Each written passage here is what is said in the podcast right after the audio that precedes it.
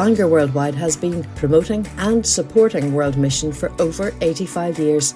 Our podcasts are free of charge. You can find out more about us at www.worldwidemission.org. We hope you enjoy this talk. Thank you, Jason. It's a, joy to be here, uh, standing in for my successor, uh, Mark Ellis, who has moved on to pastures new. Uh, so when I got the call if I could stand in for him, I was delighted to do so. And I will be talking to one of the CUI staff uh, as part of what I say. Uh, now that I've moved on to, to Europe, uh, I think uh, you want to hear from somebody who's actually working day to day here as well. But just by way of introduction, I don't know if any of you have watched the ITV crime serial, The Long Call, telling the story of Detective Matthew Venn. I happened to be reading the book when I realised it was on TV. And let me warn you, that is a definite spoiler alert if you don't want to know what's happening at the end. Now, a major part of Venn's story is his walking away from the small conservative Christian fellowship he was raised in. And there's echoes here, if you were here this morning, of how uh, Zach started his talk. It's a familiar story. This is how the author tells it. Venn wondered how it had come to this. He replayed again the moment when faith had been replaced by a different kind of certainty and his life had fractured. It had been his first year at university. And he'd come home for the Easter holidays. Has his parents had taken him to the meeting on his second night home, wanting to show him off, the bright boy who'd got into Bristol University, who was a credit to them all. But things had already started falling apart. Had, his confidence was unraveling, anxiety was taking hold. He sat near the back with his parents, and then he had a sudden understanding as the early evening sunshine shone through the dusty glass, a vision close to a religious experience that this was all a sham. These earnest women in their mushroom shaped hats, the bluff, good natured men, they were all deluding themselves. They were here for their own reasons, for the power trip, or because they'd grown up with the group and couldn't let go, through cowardice or habit. And with this understanding came a type of liberation, a sense that he was now free to do what he wanted and to be who he wanted to be. Perhaps it had been youthful arrogance, or maybe he'd been suffering some stress related minor breakdown, but he needed to speak out about his sudden new insight, to spread the word. So Matthew raised his hand and got to his feet. And he said, None of this is true. I'm sorry, but I don't believe any of it. You must be mad if you think this is true. There had been silence. He still has an image of faces turned towards him in horror and disbelief. His mother gave a little gasp, and after that, he could remember little of the detail. As I shared this morning, I, I remember going through a watershed moment similar to that in my first year at university, but with thankfully a different ending. As for me, it was when, by God's grace, I was able to understand how and why I believed and why it made sense. But Matthew's story, it's many Christian parents' fear, isn't it? That once released, their kids will leave the faith, that going away to university will be spiritually fatal when I was president of the Christian Union in Stirling, I remember getting a call from a distressed father begging me to get his spiritually uninterested daughter into the Christian Union. Now, of course, I couldn't. I felt for him, but students or young adults, they make up their own mind. And maybe as parents, sometimes we search for stopgap temporary solutions. Get them into Christian accommodation, get them into the chaplaincy. But those are just stopgap solutions. If our young people, if our students don't own the faith for themselves, we are simply postponing the inevitable crisis. University is a place where many young people find out what they believe, why they believe, and why it is important. They'll find out whether or not faith is something they've inherited from their parents or is it their own. It's about to be tested in one of the most demanding contexts imaginable, where every conceivable worldview, philosophy, value system, every alternative voice you can think of will be shouting for their attention to claim them as a convert for that worldview. Christian unions exist for at least two reasons. Firstly, for those students who do want to connect, we're there to help them navigate that process. Wherever in the United Kingdom or Ireland you may choose to study, it's almost certain that there will be a group of Christians that you can be part of. And the goal is not to help you survive university. That's far too small a goal, too defeatist, too escapist. The goal is to help you thrive at university as a disciple of Jesus. But Christian unions also exist for a much more important and a much more strategic reason. Our motto globally is students reaching students, or to expand it, to see students built together into community of disciples, transformed by the gospel, and impacting the university, the church, and society for the glory of Christ. We exist to reach the university for Jesus. Every student in every one of our churches, as I said this morning, is a strategic missionary. And note this if you're a parent, this doesn't have to be a negative narrative. For every student from a Christian background who walks away, praise God, there are so many other stories of students who arrive at university with little thought of God, but who find Him there through the witness of Christian students in the Christian Union and elsewhere. Which brings me nicely to my guest for this evening, Chris. If you would come up. Chris is the uh, team leader for Northern Ireland, for Christian Unions Ireland. You can use that microphone there. And I'm just going to ask him a few questions. So, uh, yes, uh, tell us a little bit about Christian Unions Ireland. It's going to be a big week for them, not just being here at, at Worldwide, uh, in at the back there, but what else is going on at the moment?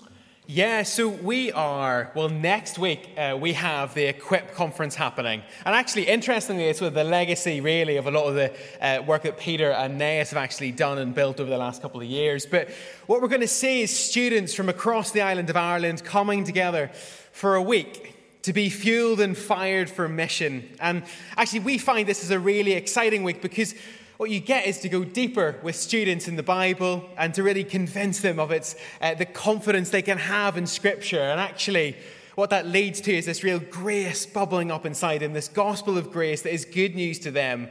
And they, what we want them to do is to take that back to the university campuses and really for that to feed their mission throughout the rest of this year. And we don't really get many of these opportunities where we get to go so much deeper with students and to spend that time with them. And so for us, this is quite an exciting time I'd also argue quite a stressful time, but I'll leave that there. and of course, this is the first time that you've been able to have a full program of events uh, since restrictions were lifted. Mm. So, how do you feel that the landscape has changed in terms of student ministry and university life? Yeah, I think. Um, we did our best to make the most, I think, of um, the last couple of years with online events and, and doing evangelistic events, whether Q&As or talks or things like that. Um, but there will have been a lot of changes to the university context. And I think one of the things we're most aware of, I suppose, going into this next year is, is the effect that COVID uh, will have had on our students. Not so much necessarily in terms of as the disease itself, but in terms of what they've been fed and the stories and narratives that they've been hearing whether it's through social media or media devices like Netflix or Amazon. And actually, one of the things we're seeing more and more, and I've, I've traveled around so many conferences across this summer. I, I mean, I didn't know there were so many. Um, and a lot of the narratives coming to me are that their, their kids are lonely, students are lonely, people going to university, they're worried about being lonely. And actually, one of the things we're trying to really wrestle with is this, what has been described as the loneliness epidemic. And young adults have gone from being the least the least likely to be lonely to suddenly the most likely. And we're seeing that impacted in the, you know, the, the mental health rates and the struggles that they're having there. And so one of the things we're even thinking through at the minute is what does it look like for Christians on campuses, Christians in halls, to be good friends, to be able to come alongside and to see genuine friendships formed and to actually be people that step out of their comfort zones of their halls and sitting in their own rooms and actually going out and engaging with the other people around them. And so as staff and students, we're even just thinking through ourselves and what that means. And I think I've got a, one of the advantages of my work is I get perspective of what's been happening in that regard across Europe.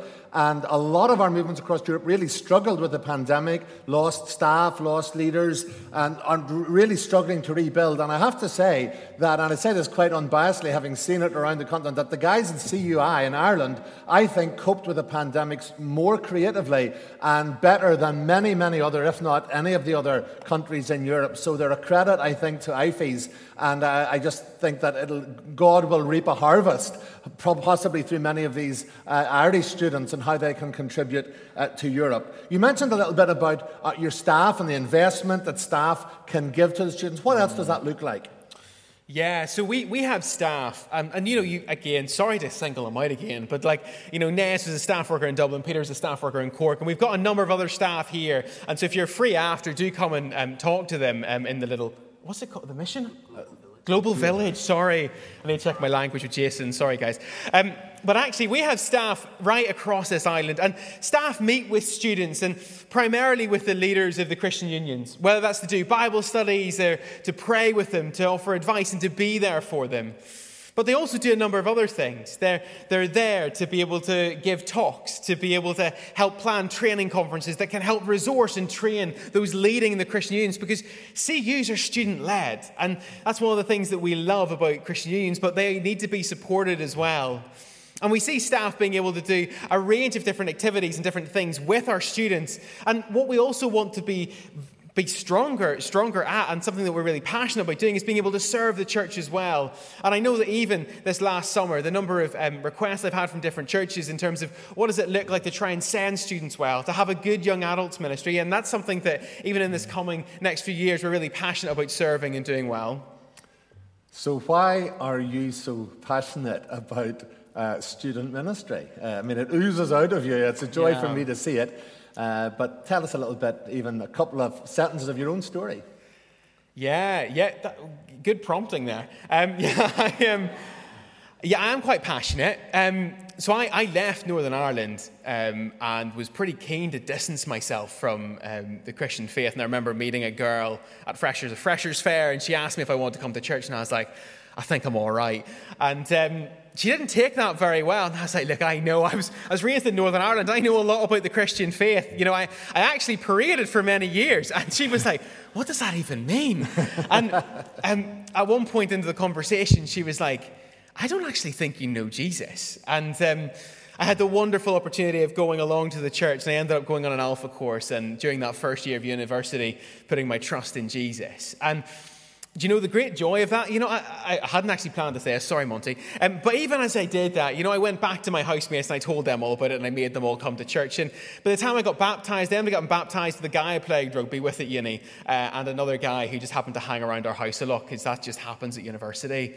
But university is one of these times where there is, it's, it is the last great opportunity to really bring the gospel to people. I think statistically, until retirement, but it's a time when people leave home, they leave what they're used to, and they come to, to university to find and think for themselves. And as Monty said, it can be this scary time where we get fearful and we're worried about what are our kids going to do? What are our grandkids going to do? What are they going to hear? What might shape them? But it's also the time when they get to really question and get to see the Christian faith for what it is.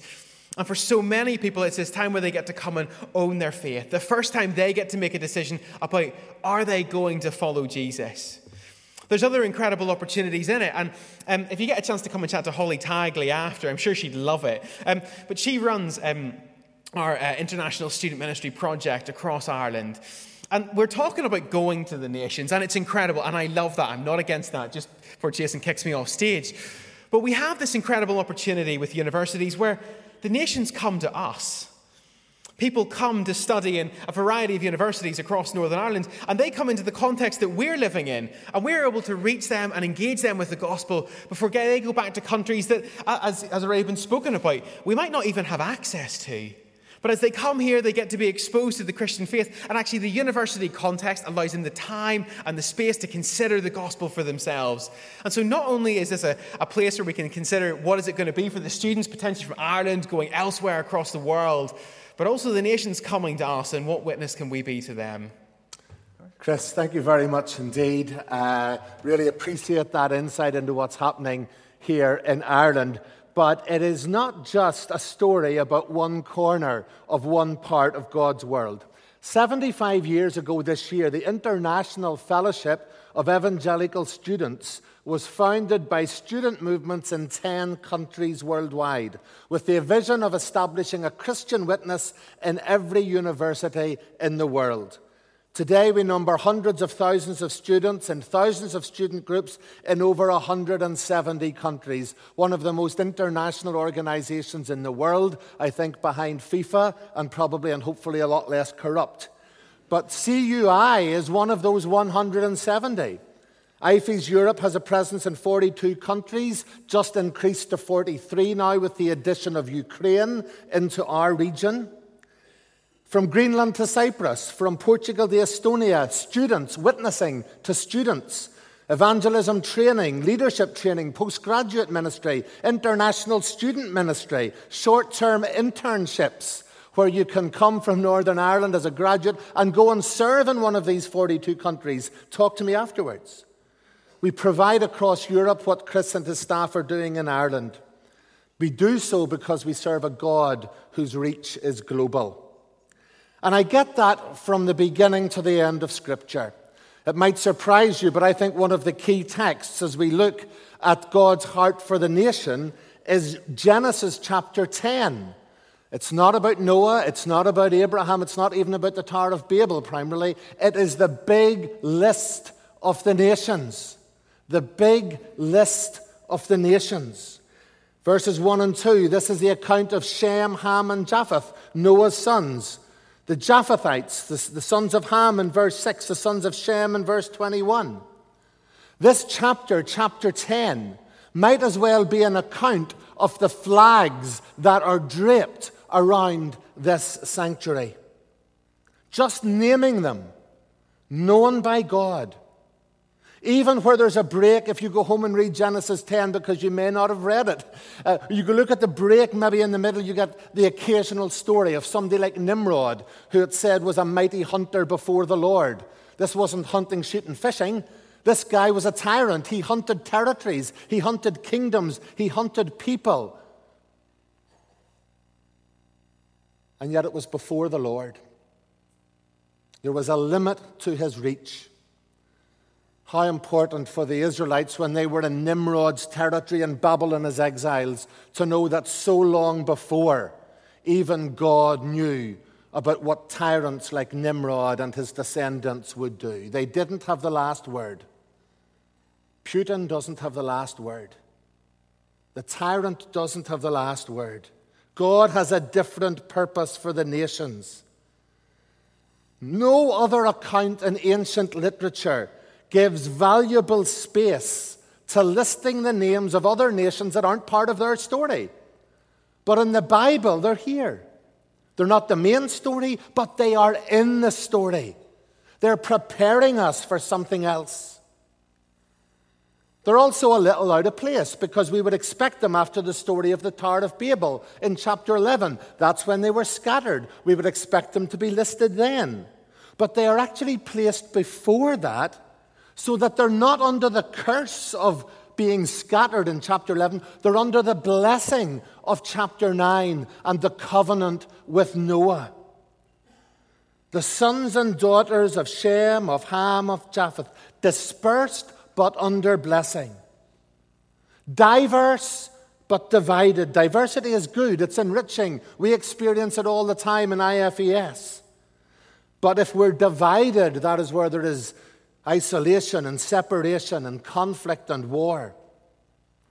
You can see on this slide, it's probably as comprehensible as the uh, financial figures earlier on, but don't try to memorize them. Just look at some of the names.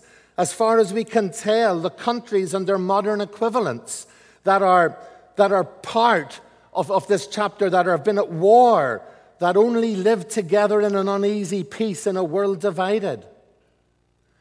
But we know the rest of the story, don't we? We see the seeds of it two chapters later in Genesis 10, the covenant with Abraham, that through him all nations would be blessed. All of these guys, blessed. The Father's heart in, in, in Micah 4 with the nations returning and beating their swords into plowshares. The Son, Jesus' mission to the nations, reaching out to the Syrophoenician woman, the Samaritan woman, the Roman centurion. In Luke chapter 10, sending out the 72, murdering the number of nations in Genesis 10. And prefacing the great sending out of Matthew 28 into all the world. Or Acts 1, that you will be my witnesses in Judea, Samaria, to the ends of the earth. And then, of course, Acts chapter 2. The Spirit is moving among the nations. The Father has a heart, the Son has a mission, the Spirit is moving. Just look briefly at that next slide, because you will see there again, just look at the bold. On the day of Pentecost, and later in the missionary activity of Peter and Paul and Philip and others in Acts, we see how all the representatives of Genesis 10 are coming back and hearing the good news of the resurrection of Jesus Christ. How is it that we hear him in our native language? Medes, Elamites, Mesopotamians, Phrygians, Egyptians, Libyans, Cretans, Arabs, hearing the resurrection message in their own language and in their own tongue. The scattering of Genesis 10 has been gathered. The curse of Babel has been reversed. The Spirit is speaking in all languages. And, folks, it continues. If you look at the next slide, you will see again how the missionary activity of Acts reached Ethiopia with Philip, with Rome with, with, with Peter, Cyprus and Barnabas, Rhodes, Paul. The Scythians that are mentioned in, in, in Genesis 10. What do we read in, in Colossians? That in Christ there is uh, no circumcised or uncircumcised, barbarian, Scythian, slave or free, but Christ is all and in all. And friends, we are in this story. Since the resurrection of Jesus and the coming of the Spirit, when we confess Jesus as Lord, we are part of a different tribe. Whether we're a descendant of Shem, Ham, or Japheth, whether we are ruled from Westminster, Stormont, Dublin, Brussels, or Washington, we are citizens of heaven, first and foremost. And we have a mandate to reach the nations and bring the wandering tribes home. My work of IFES is just a small corner of that among a specialist group of students. But they're the men and women who very often will lead the churches of the next generation. Some of the people that have been mentioned tonight in Slovenia and in other parts of the world are graduates of our IFES movement. It's always thrilling for me to hear how many of the folks have been through the IFES movement and learned to lead and get their missionary vision there. One of those 10 founding members in 1947 was China, one of our founding members. Two years later, the movement was shut down. But we still have our people.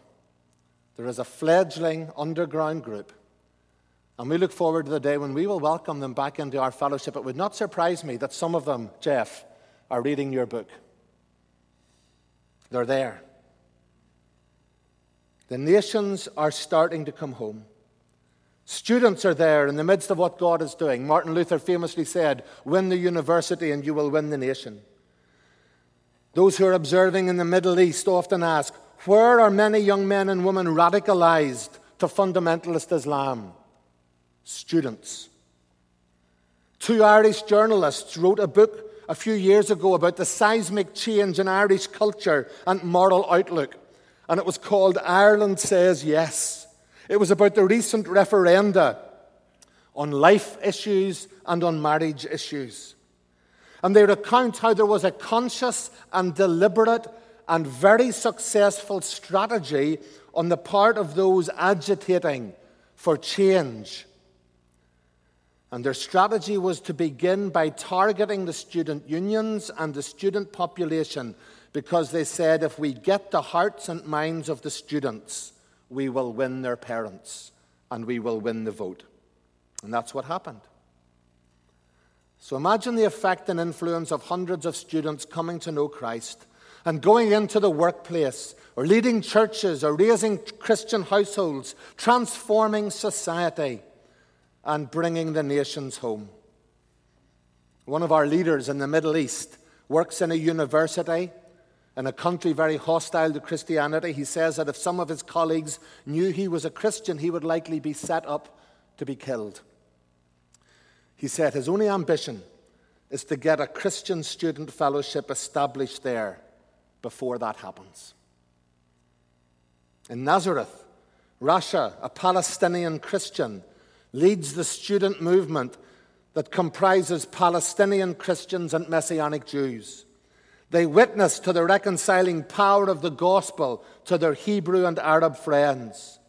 Recently, because of COVID, their evangelistic lectures in the university had to go online. But as a result, their message was broadcast to many of the surrounding countries in the Middle East. Friends, the sons and daughters of Shem are coming home. In 2015, terrorists from Somalia came south to the Kenyan city of Garissa. Knowing that all the Islamic students would be at prayer and anyone still on campus would be a Christian, they killed 148 of them, most of whom were at an IFES prayer meeting on campus. Four years after that atrocity, I had the joy of reading an application for financial help from the Christian Union in Garissa University who wanted help for a program aimed specifically at building bridges and sharing their faith with their Muslim students. Last year, 5,000 Christian students gathered in Kenya for a missions conference. I was there a few months ago, and their numbers now are 50,000. Students testifying that dozens of their friends come to faith each year Brothers and sisters, the sons and daughters of Ham are coming home. In IFES, we have seen recent growth in Anatolia, in various cities in Spain, in northern Italy, Romania, students from uh, coming to faith from every background. The leader of our Serbian movement and the leader of our Albanian movement are the best of friends. They have cultivated a friendship across the political divide for the sake of the gospel. They have lost friends as a result. Christians in their countries rejecting them because they have friends with the other side.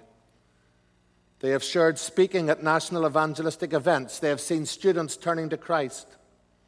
When the war broke out in Ukraine, the first person to Zoom and to pray with the Ukrainian staff was one of our Russian leaders. The Ukrainian movement, one of our strongest, has been dispersed, with staff and students having to leave, but now continuing their ministry and witnessing to refugee students in Poland and in Romania. And I'm reminded of the scriptures because of the persecution, the word of the Lord spread even more powerfully. God's word is not chained. In Belarus, some of our leaders have been tried in court in order to hear whether or not what they were doing was anti government, the entire courtroom had to listen to the full evangelistic address given at the event. And I'm thinking of Paul's words because of me, the whole Praetorian Guard have heard the word of the Lord. The work continues. Some leaders from that country have gone to another Central Asian country in the midst of all this turmoil to plant a new student movement there.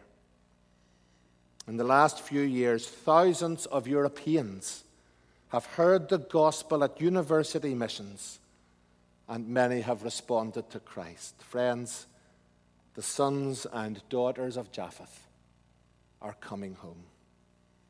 Let us do whatever we can to reach the nations for him. Amen. We trust you've enjoyed this podcast. If you'd like to make a donation to support the work of Bangor Worldwide, please visit www.worldwidemission.org/donate.